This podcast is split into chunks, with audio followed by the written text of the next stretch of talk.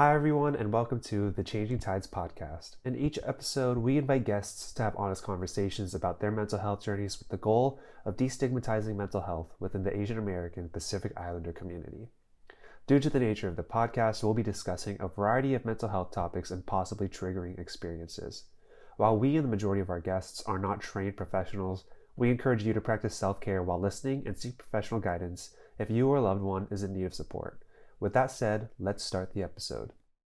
Hello, my name is Katie Mitani, and I would describe my mental health journey as inconsistent but relatable.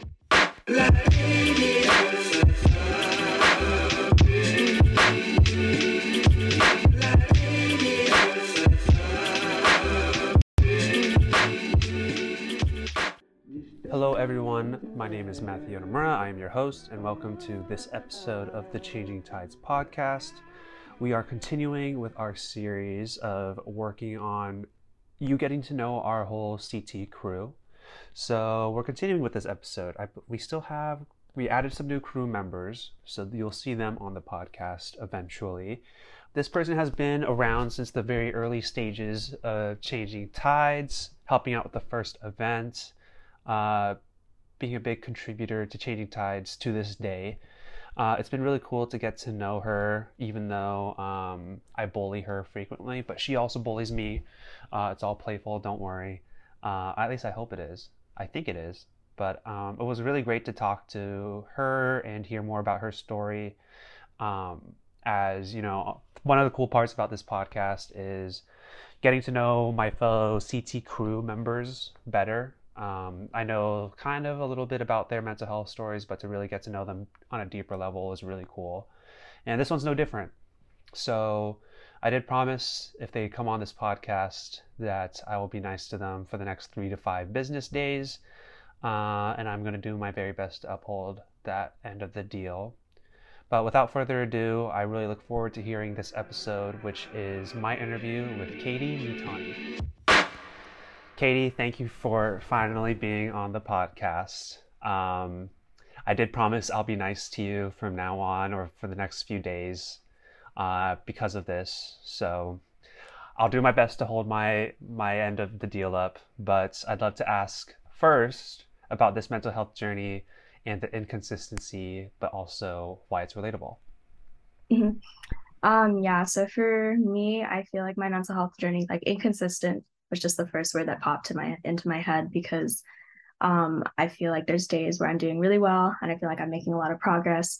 Um, I even have times where I look back and I think about like the struggles that I had faced, you know, like throughout high school, which is when my mental health struggles like kind of peaked. And I look back at those days and I'm like, I don't understand, you know, why I was struggling. Like I actually can't pinpoint like what the main problem was there. And then so I feel like I've made a lot of progress. But then at the same time, there's times where I feel like it really has dipped. You know, we all have those days, but it kind of goes, there's a lot of ups and downs. Um, and I also think, though, that that's extremely relatable. I think a lot of people won't see their progress as like super linear, where there's like, oh, I'm I'm struggling right now, um, but I'm not anymore, and now I'm I'm good. Mm-hmm. Um, I think a lot of people, whether they can identify it to like specific moments, um, there's a lot of like ups and downs for pretty much everyone that struggles with mental health. Totally. So I want to start from the beginning and ask when would you say your mental health journey began?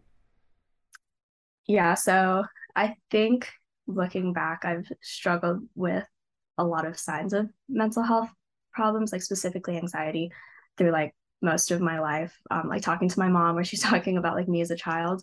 Um, a lot of the signs that I showed of anxiety throughout high school were kind of mirrored like within my childhood, just like obviously not to the the similar extents, but um to like points where I was just very anxious about like small things like growing up and like going to you know like my first ballet class or something like I did not want to like leave my mom because I was just mm. so anxious about it. Um so but I think around it's like 5th or 6th grade I was diagnosed with um, eosinophilic gastroenteritis, which was like this rare stomach gastrointestinal illness, which was basically I had too many white blood cells, which is like what your immune system is compromised of. So I like anytime I would eat, and it was kind of like a food allergy, but for everything. So anytime I would oh, eat wow. something, like my white blood cells would just attack it. So I had a lot of like stomach problems, like stomach aches, um, a lot of nausea. Um, and yeah, so I had ended up going on this like elimination diet where I had to eliminate basically any food anyone has ever been allergic to. so it's like soy, uh, dairy, gluten, corn, so like any types of oils usually. Uh-huh.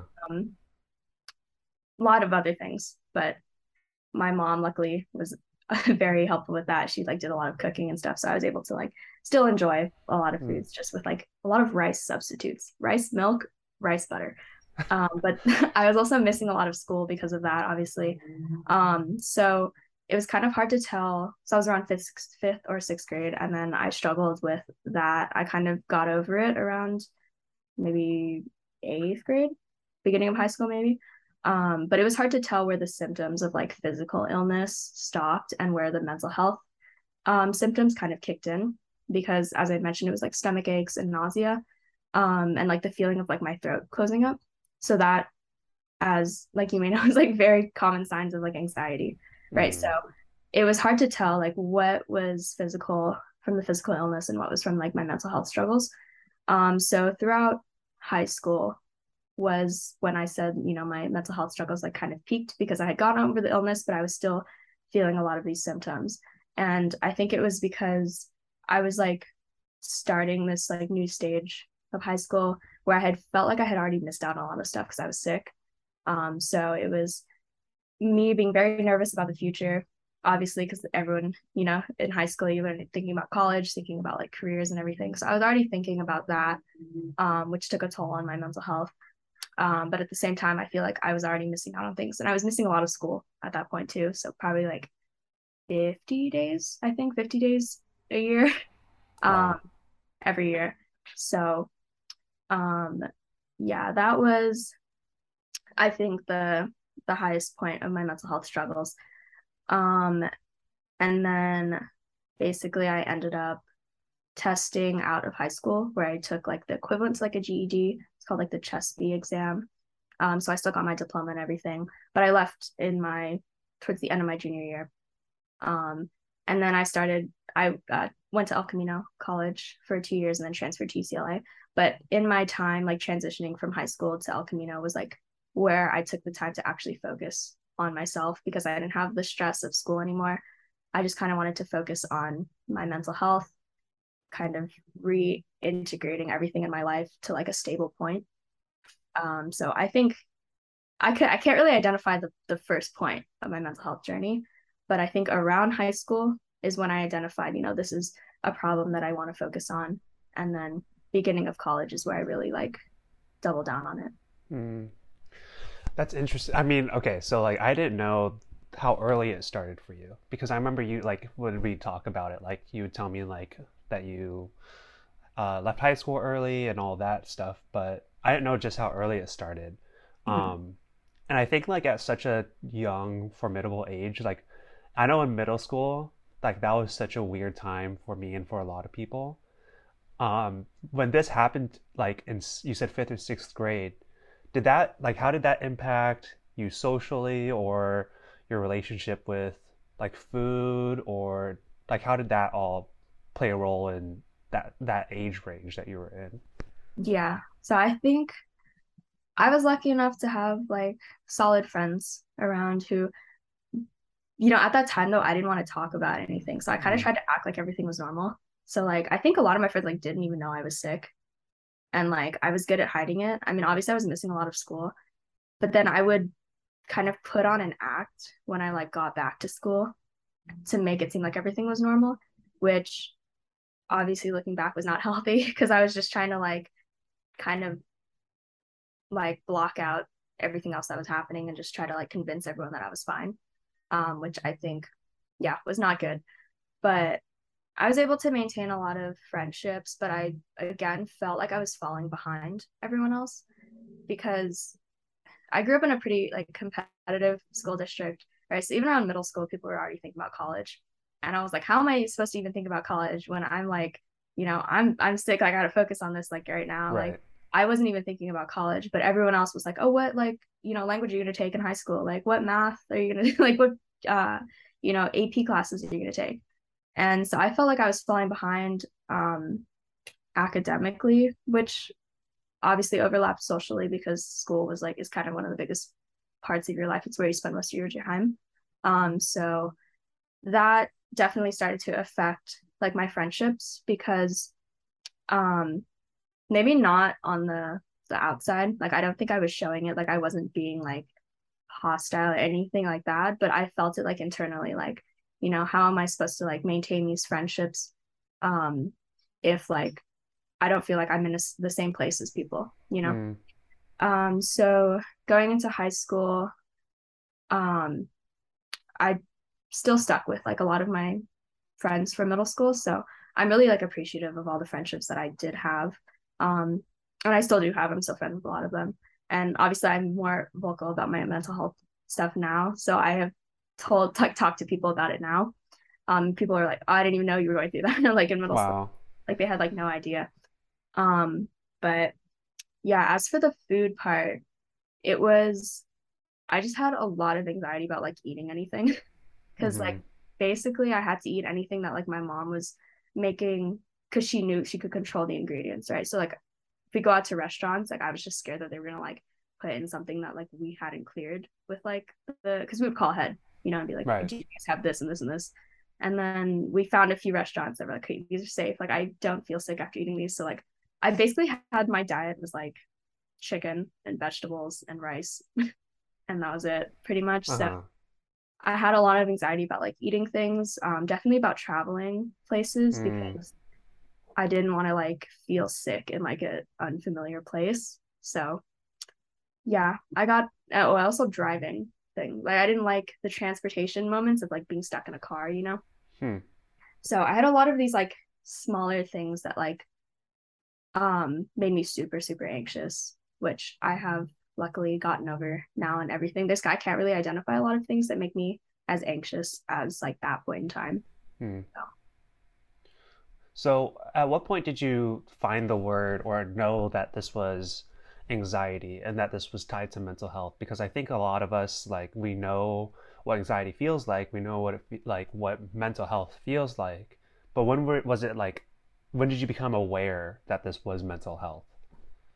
Um, I was going to a few different therapists. Hmm. Um, honestly, therapy, I was like pretty against it at the time just because I felt like, you know, this isn't helping. Like, I don't understand like what this is supposed to do for me. Um, I have like a great relationship with my mom. So I would always talk to her about mm. what I was feeling and thinking and whatever. So I felt like if I was talking to a therapist, I'm like, why are we having these conversations that I already have with my mom? You mm. know, like I don't need someone to open up to. So therapy wasn't working at the time, but it still gave me kind of like the vocabulary to identify like what I was feeling. Um, so I think one was like the diagnosis of anxiety by a therapist and then also i think so with the physical illness i think at times i was like you know oh this is because i'm sick. Like i'm feeling this way because i'm physically sick. But obviously like i had gotten over it at one point right? And i was doing the tests like the blood tests and everything. And they're like you know your eosinophil levels are fine. Like everything is like actually looking normal. Mm-hmm. so i was mm-hmm. like well why am i still feeling like all these signs of you know what i had all these symptoms that i had felt before right? So then i started to like realize like oh maybe you know at times when i'm really worried about something like i'll have a ton of like nausea nausea or like stomach aches hmm. and headaches. And so i think having the physical test results of like oh you're physically fine was also part of it. Hmm. Interesting. So I guess like at what point did you have I guess an appreciation for the therapy or the mental health like help that you did have?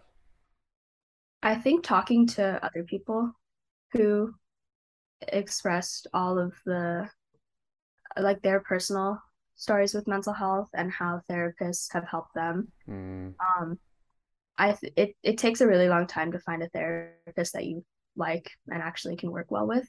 Um, so I had at one point found a therapist that was or psychiatrist that was like really good. She like she I just related to her a lot. Um and she had like a pretty similar story, not with the physical illness part, but about, you know, worrying about going to like a uh, a community college and then transferring because at that point mm. I had felt like you know if I'm at a community college like is there any way for me to like get into a good college from here and like have a good career mm-hmm. um and she had gone through a similar timeline of going to a CC and then transferring to Berkeley and I knew I wanted to transfer to UCLA so mm-hmm. she showed me that like you know you can be successful after this because I hadn't talked to a lot of people who had gone to a CC um so yeah, at that point, therapy for me was centered around college and the transition of just life and thinking about my future. Um, so I did find some help with that. Um, but yeah, I think mainly it was the conversations with other people who had mm. expressed, you know, how much it had helped them. Gotcha. So going back to these experiences throughout the illness and throughout high school, how did you, you know, keep optimism throughout all of the ups and downs and the turbulences of both the mental and the physical health that you were going through? It was honestly very, very difficult. And I can't say that I even was able to maintain mm. like optimism, especially throughout high school. Um, because I think there weren't, I didn't really see like a light at the end of the tunnel at that time. It wasn't until I was able to test out of high school and kind of remove myself because I think the physical space of high school was really stressful. It was hard to to maintain optimism when I was like constantly in that environment. Mm. So once I was able to actually remove myself from that, um, and spend some time with people who I hadn't like grown up with, and knew like I, I felt like everyone knew each other, right? So I I couldn't focus on myself because I was always thinking like, what do other people think of me? And I was also trying to keep up with everyone else around me. So once I was able mm-hmm. to just focus on myself by going to community college, I think that was the point where I started to to do better. And once I was doing better, um, then I could see a future for myself because I had time to just focus like specifically on me. Hmm. That's wild to me. So like what how old were you when you started going to Elko? Uh 17 maybe 17 so i guess i feel like that could be i would think at my if i was like picturing myself at elko at 16 17 i would feel more anxious there but what was the comfort that you had in like being at the community college rather than in high school like what like how did that help you um i think it's just because at community college, this is different from UCLA and it's different from high school. It's just that everyone was just there for themselves, you know? Mm. Whereas in high school, everyone seemed like they were there to compete and to one up mm. each other. Mm. So I felt like if in high school when I had to take a test, it wasn't like, what grade can I do to to prove to myself that I'm smart and I'm capable? It's mm. like, well, what grade can I do to prove to everyone else that like yes, I I can get into a good college, you know. Whereas in El Camino, everyone was like, I don't care what you're doing. I just like I know what I want to do. I'm gonna right. focus on myself. No one was comparing like test scores or like no one was talking about like the SAT, um, or where they wanted to transfer. It was literally like, oh, you want to go to UCLA? That's cool. Like, good luck. Um, and then the professors were also a lot more supportive, hmm. um, compared to high school. I did, I had some very bad experiences just with dealing with high school teachers because they didn't really understand what it was that I was going through. And they're like, "Oh, but your your grades are good, so I don't I don't see a problem." and I was like, I was really struggling to get through just the coursework at school, but I had to force myself to do it. Mm-hmm. Um, yeah, but and then transferring to UCLA, I feel like at that point I was able to prove to myself that I was like capable of succeeding academically and career wise hmm. future. So I was doing a lot better in that sense. Yeah. That's also wild to me. I just I can't picture like I can't picture that for my route, but that's so amazing that it did work out for you that way. And I'm wondering because it is like a more non-traditional route to to college or to a career path even. Um, I mean, obviously, you said you have this great relationship with your mom, but how uh, how supportive of the of this of this uh, educational route were they? very they were the ones that told me to do it. I was I was like arguing with them for a really long time. Huh. Like cuz uh one of the counselors in my high school had suggested like oh maybe she should test out of high school and just go to Hmm. El Camino. And my parents were like that's a great idea. Why didn't you tell us about that sooner? And I was like why would I do that? I want to stay with my friends like I want to graduate. Like why would I want to go to El Camino when I could just finish up my uh, junior and senior year and Yeah. then go to like a four year like everyone else. And I was arguing with them for like a pretty long time. and they finally were able to convince me like, you know, at this like where you are right now, we can't even guarantee that like you would be able to go off to school. And like they're 100% right. Like I don't think I was like stable enough to actually go to a four year. I don't even know. I don't think I would have been able to finish out my senior year Hmm. on that track. I think at one point I was like 13 tests behind. Like I just had these tests piling up and I like wasn't finishing Mm. them because I wasn't going to school. Um, so I'm very grateful that they convinced me to do that. And they were obviously very supportive of like everything. And they knew that I wanted to go to UCLA and they knew that I was like able to do that. So they were just there to they weren't forcing me in any direction or anything. They were just there to support me. Wow. It was nice. Yeah, that's awesome. I mean, I'm amazed that they pushed you to. I mean, I guess that actually makes sense if the mm-hmm. grades were, if it was difficult to keep up with school and all that. But wow, that's pretty. That's pretty wild. Yeah. Um, So when you got like, was there like a recovery uh, from like the the physical health side? was there like uh, you went to the doctor and they're like, "Oh, you're good now," or was it like over time they're like, "You're getting better, you're getting better, you're getting better"? Um, I I think because so I would basically just take a bunch of blood tests and they would Hmm. test my eos- eosinophil count. Um, my mom was mostly dealing with all the doctor stuff because that's Uh, like, what are you in fifth grade, 12 or something?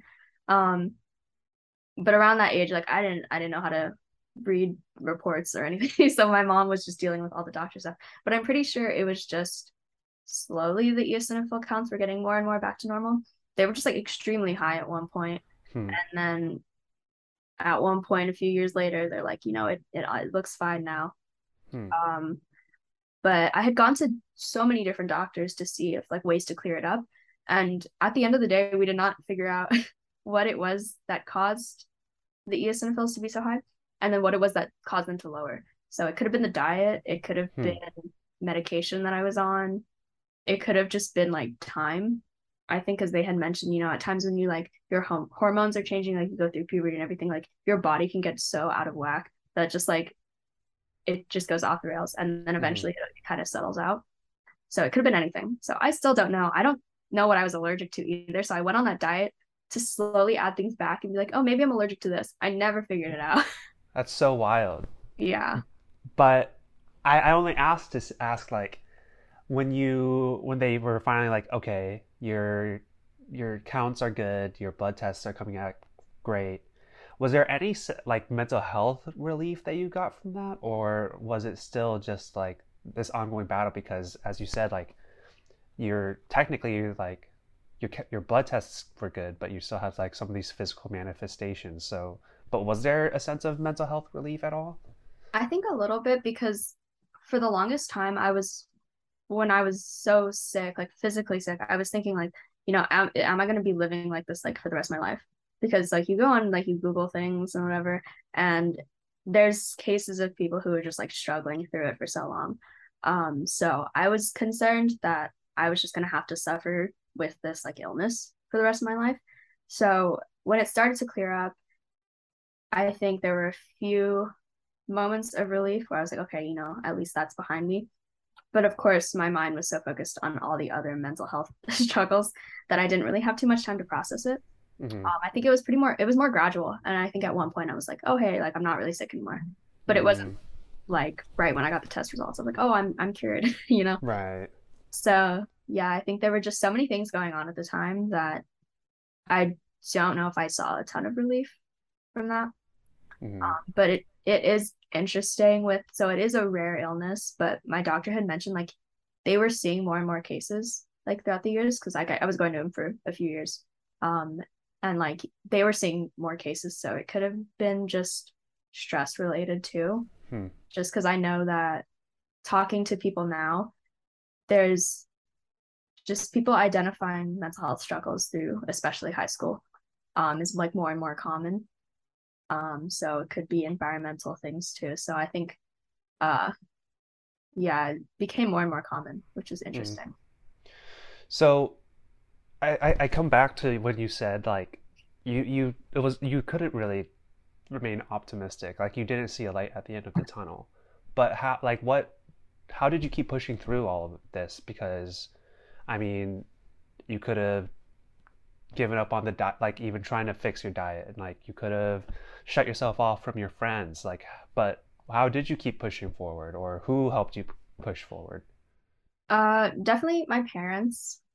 Um, they were, uh, I, it was a lot of pressure on them, I'm sure, because we Hmm. had, you know, like the school nurses and that like the school was like, oh, she has to go to school. And we're like, they were like, well, obviously, but she is not capable of going to school and everything. I'm like, so they were very supportive of me. Um, that was, I think, the most help for me. But I, there were definitely days, which is why I missed so much school, where I just like could not do anything. Like it was kind of like a feeling of just being numb, where I wasn't like, you know, oh, I'm just so stressed about this test, like I can't go to school, or like, oh, I'm worried about the future, I can't go to school. Like I Mm, didn't really feel anything. Like I didn't actually feel the worry and the anxiety almost. It just felt like completely numb. Like I just wasn't thinking anything. I was like, oh, I just know I'm not going to school today. Like because I physically could not. Mm, Um, and then I again, like I think there was so much going on, like I can't identify a moment where I was able to like overcome that. But it is very weird, like looking back now at the point where I am with my mental health, I can't identify like why I wasn't able to go to school, you know, or get mm, out of bed or do all these things. Um, but I think you're just in a completely different mindset and just like it's hard to it's just hard to do anything. mm-hmm. Um, but somehow I think I was able to push myself to do some things. Um, yeah. I don't know how though. Yeah, it's it's wild and like with the fact that you're not able to like you're still not able to identify things, do you have any like not hang-ups, but does it does it still kind of linger of like like why was this such a issue for me? Or are you able to kind of put it behind you at this point? Um, no, I do think about it a lot. And I think especially when I was at UCLA, um, I was just having a great time at UCLA. And so there were times where I'm like, you know, I could have been having this much of a fun time in Mm, high school. And I don't see why I wasn't able to get myself to go. Like, I think if I went to mm, my senior year, that would have been very fun. And if I did go to my senior year, I honestly think I would have been able to get into UCLA for four years. And I could have had four years at UCLA. So there are a lot of feelings of regret, like, why didn't I do this? But I also am aware that, like, I just wasn't able to. Like, I know if I transported myself back to that time, even if I knew what I knew now, I don't know if I would have been able to. It's just like a completely different mindset that takes like a physical toll on your body. mm. Yeah. Is it is there any part of you that if you could try to find the silver lining, is there any part of you that feels gratitude for this journey that you went on? Yeah, I think it's made me a lot more empathetic to people, um, and just to everyone's different situations. Um, I think, I mean, that's again why I do a lot of work with Changing Tides, is I just like I it's something that everyone struggles through to different extents. Some people like more severe than others, but it's such a common part of most people's lives, but it's something that a lot of people aren't willing to like address. Um, so I think just me struggling through it, it made me more mature, I think at an earlier age. Um, and I was able to focus on myself and just avoid thinking about what other people thought of me, um, and what I thought of other people. Um, so there was that. And then, yeah, just like again, starting the conversation. It always comes back to that. um, I think I was able to address mental health a lot earlier than a lot of people. Um, hmm so yeah, just contributing to that. Yeah. Moving forward, um, how did you first get involved with changing tides and all the and all this story of yours?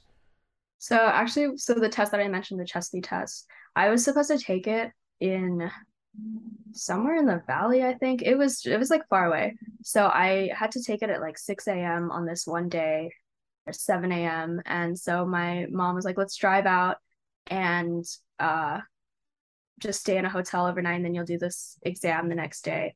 And there was a Changing Tides meeting happening. So I knew about it because my dad, um, on the board of LTSC, he had heard about Changing Tides. This was for their first event. It was originally mm. supposed to be just like that one fundraiser. So he had heard about the planning for that. He was like, this seems like something that's really good. You can talk to people who, you know, are trying to be like start conversations about mental health. And he was like, why don't you go to this meeting that's happening? And it was happening like the day before the exam that I was supposed to take to test out of high school.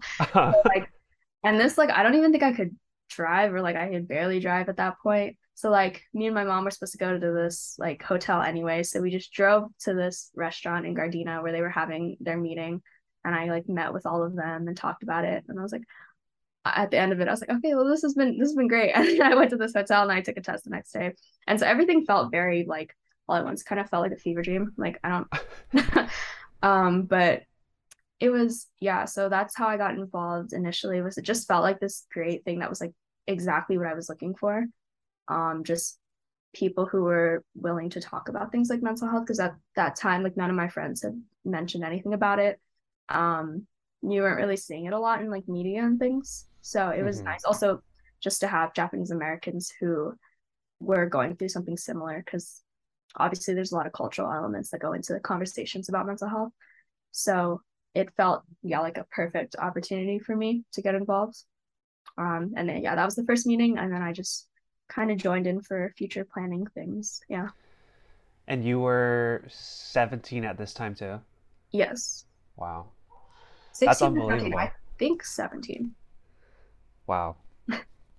yeah, when you when you joined at 17, I was like, wow, I can't believe people are even aware of mental health at this time because I've said it so many times, but like all throughout high school until I was diagnosed with depression, what did I just call my mental health being in a funk? Yeah. So like even being aware of it at your age like then was is is pretty unbelievable. Um so there have been a lot of changes in the the mental health like um, the world of mental health, the way that we look at it, the way we talk about it. Um, and for, as an early crew member for Changing Tides, what have you seen change in the mental health awareness uh, of your peers, of social media? Like, how have things changed since the early days of Changing Tides? Yeah, I always I talk about this a lot, um, but I I think it's really cool to see people my age and even just friends who had never mentioned anything about mental health before. I love seeing people casually mention like, "Oh yeah, my therapist told me this." And it's so cool just to see people like openly talking about ther- therapy because before it was like, "Oh, you go to a therapist, you don't tell people you're going to a therapist." Right. And now everyone is doing it just for themselves and I know like a lot of people at UCLA um there were programs that like got you discounts on therapy sessions um and so people were like, oh, yeah, I've been searching for a therapist. Like, I'm so excited. And it's just been so cool to see people just talk about it in just such a positive light. Um, and then I think within media, seeing a lot of, you know, athletes and celebrities and stuff talk about their own mental health journeys. Um, just putting it in just such an open and like approachable way. Um, I think it's yeah, it's just been so cool to see like new conversations happening. Mm-hmm. What was it like for for you guys back then? Like even of internal meetings, uh, internal meetings then versus now. Like, is that even different in how you would talk about it as a crew? Um, yeah, I think before we were trying to focus on again just making it approachable. Like we always talked mm. about, like mm. starting the conversation, right? So it's like how can we incorporate approachable elements of things like art and try to get people to open up, like look internally on themselves and their own stories so people can identify, you know, signs of anxiety and things like that. Um, but again, just making it really approachable and having people, uh, we always talk about like the intergenerational conversations. We wanted mm-hmm. to start a lot of that. Um, but yeah, very big focus on starting conversations. And so now it's been cool to within our meetings, like we're able to focus on like what else can we do? Mm. You know, like how can we expand beyond this? Yeah. Um, because we have reached a huge audience, which has been really cool just seeing people approach us and say, Hey, I've been through this, or I know someone who's been through this. and so it's it's been really nice to see us like go beyond just talking yeah yeah totally yeah because I, I remember like the original changing tides event like mental health wasn't even in the title of the event like you guys mm-hmm. kind of had to walk around the title of that first event um, but you, you did mention art and i would love to hear uh, what resources or outlets that you, you you utilize to maintain good mental health? Yeah, I think so. For art, I've always done art as like a hobby. Um, but I found good ways to utilize it as like a mental health resource. Um, because I just love having something to put all my energy and all my thoughts to. You know, if I'm working mm-hmm. on like a painting or like a sewing project, um, or anything like I can just dedicate like my my thoughts just to one thing. And also just with my personality, I like to have proof, like evidence of things. um, just because I like to look back on things be like, oh, this is something that I created, mm-hmm. you know, when I was doing this. So that goes with for just any types of memories. I like to have like pictures, photo evidence, and things um, as just physical representations. And also, so with art, I like having physical manifestations of like all of my hard work into one thing. Um, so yeah, just having a painting or something at the end. I could say I dedicated my time and my thoughts and all of this just towards this one piece of artwork. Uh, I like having that. Yeah. That's yeah. I think that's been a very cool through line throughout a lot of these interviews and also through the work that Changing Tides does is that people utilize art that uh, art is such a great outlet. Um, but yeah, and I'm so sorry I have to ask you the next question because you are a recent college graduate and you are still on the job hunt. So in this stage, you know, this this this time period varies from person to person. Um, but for you, as you're navigating this post college, pre job time, um, what feelings come up, or you know, how do you remain positive throughout this time? Yeah, so the job hunt has not been easy or fun at all for me. Um, it's a little honestly, it brings up a lot of feelings of regret. Um, unfortunately, because like I said, I was struggling a lot throughout high school and I wasn't thinking about what am I gonna do in college. Mm. Um, and then so when I was at El Camino, it's like, okay, I need to focus on myself. So I wasn't thinking about the future because anytime I thought about the future, it just brought up lots of feelings of anxiety, and it still does. Um, and I'm sure for a lot of people, that's how it is. Um, so for me, I was like, I'm going to focus on the moment. And that was what I did for my two years at El Camino. And then two years at UCLA, unfortunately, it was for COVID. Um, so I transferred in online and everything. So I didn't, I was focusing on adjusting to UCLA and the workload and the differences compared to El Camino. Mm-hmm. Um, and that took up a lot of my time and energy. Um, and I did my best to try and build like my resume and my portfolio and everything. So I want to go into like UX research, which I have found out is very difficult to enter. um, there's not a lot of entry level jobs. So I've just been struggling with that. But I think the feelings of regret come from uh, thinking like I wasn't, I look back and I'm, I wish I had done more, you know, hmm. to to improve like my portfolio and everything and to work towards a career. Um, but at the same time i recognize that that just wasn't possible for me. Um, so yeah i think the job hunt has been putting me back in the mindset almost of how i was in high school of just worrying about the future and everything. Hmm. um, so i've been doing my best to steer clear of that and focus, you know, just day by day instead of what am I going to do two, three months from now. Like I just try to focus on the day. So I try to think about, um, you know, like, oh, maybe I'm going to apply to this many jobs, or I'm going to at least search for these types of jobs today. Or tomorrow, I'm going to uh, work on writing like cover letters or something, hmm. you know, or like improve, yeah. fix my website portfolio. And so I try to do it day by day instead because I think at this point there's no use in thinking like I want a job by this day and I want to be doing right. this by this day. Mm-hmm. So yeah, it's been rough, but I'm doing my best to stay optimistic. so much of like from at least for me in my experiences, so much of anxiety is like my own internal monologue, and then at some point, I kind of have to snap myself out of it, or something has to come along and snap my, myself out of it. Not to like say anxiety is all just perplexed by your own yourself, like it's very it's a very real thing, of course. But how do you kind of ground yourself or bring yourself back from these moments where you know this internal monologue just feels like it's it's drowning out your your resiliency?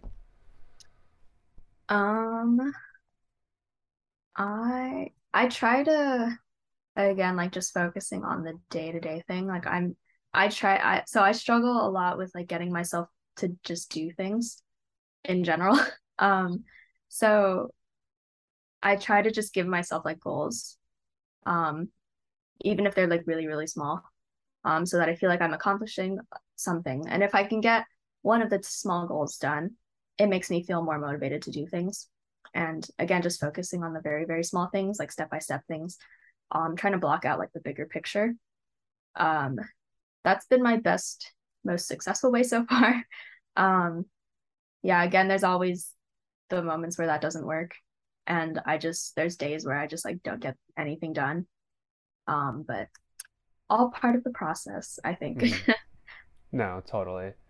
I mean, yeah, I mean, for me, when I was done with school, I think I just sat around for like months not getting anything done. So, you know, um, I think it's so an, another interesting thing because like for for ourselves, I think it's like we hold ourselves to such high stakes, but then if people, someone around you is like set like if someone else explained to you like one of your friends said they were doing the exact same thing you are you'd probably be like no it's fine like you're, you're allowed to give yourself time yeah but when it's yourself like for some reason it's like a sin yeah it's just yeah i think as asian americans too i think we're just so highly critical of ourselves and like always trying to prove ourselves to others um also do everything we can to like be good people for our parents and you know do be the most successful that we can be but it's a lot of lot of pressure.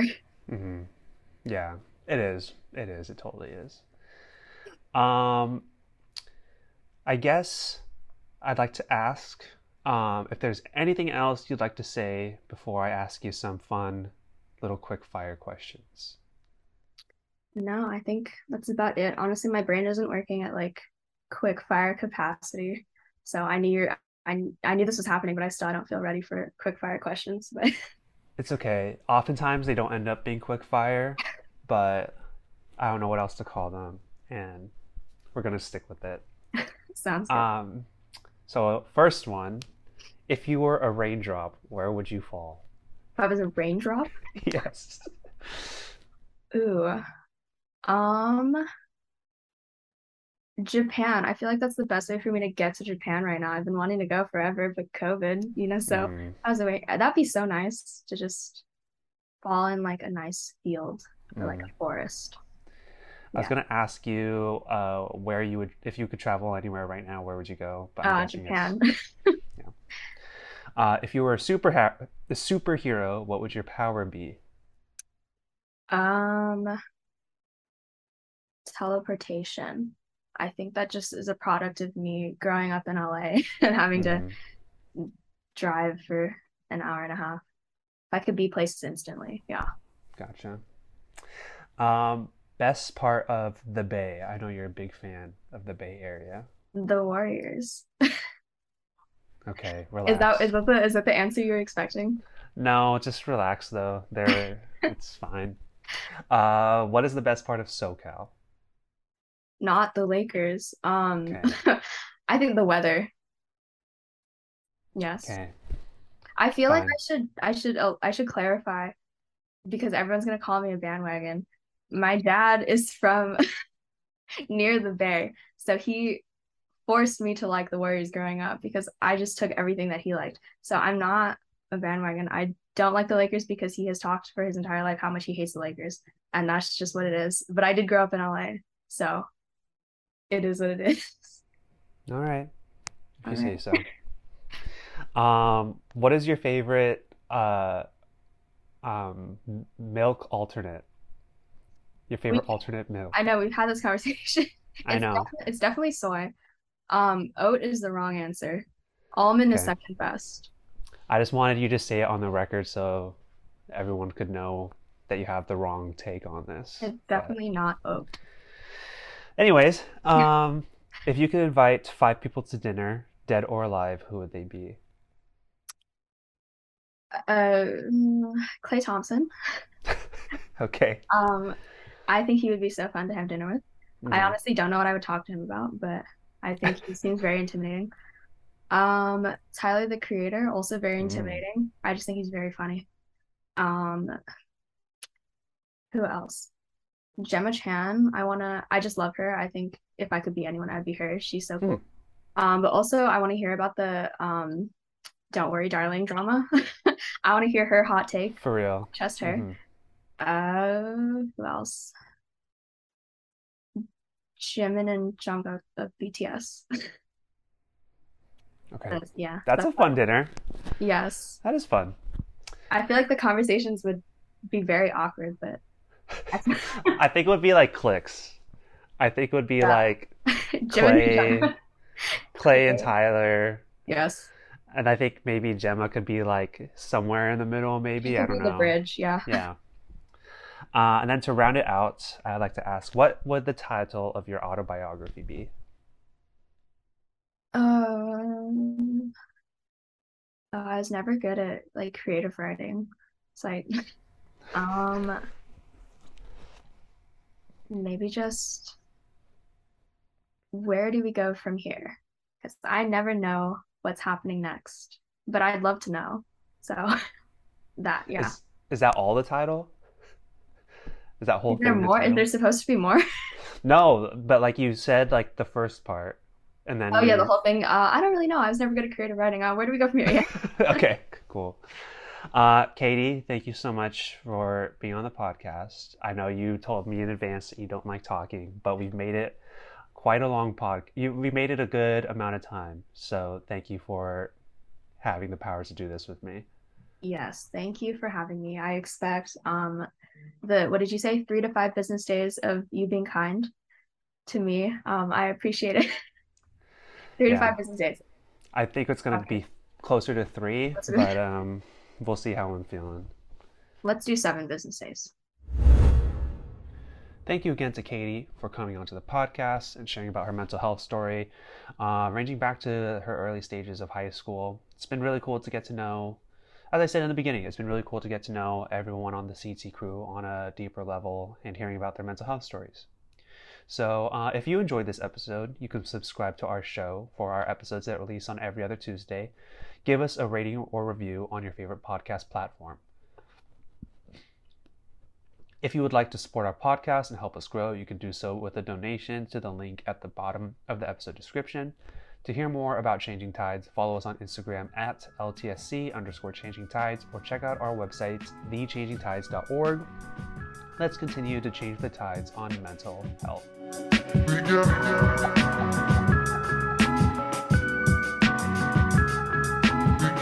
We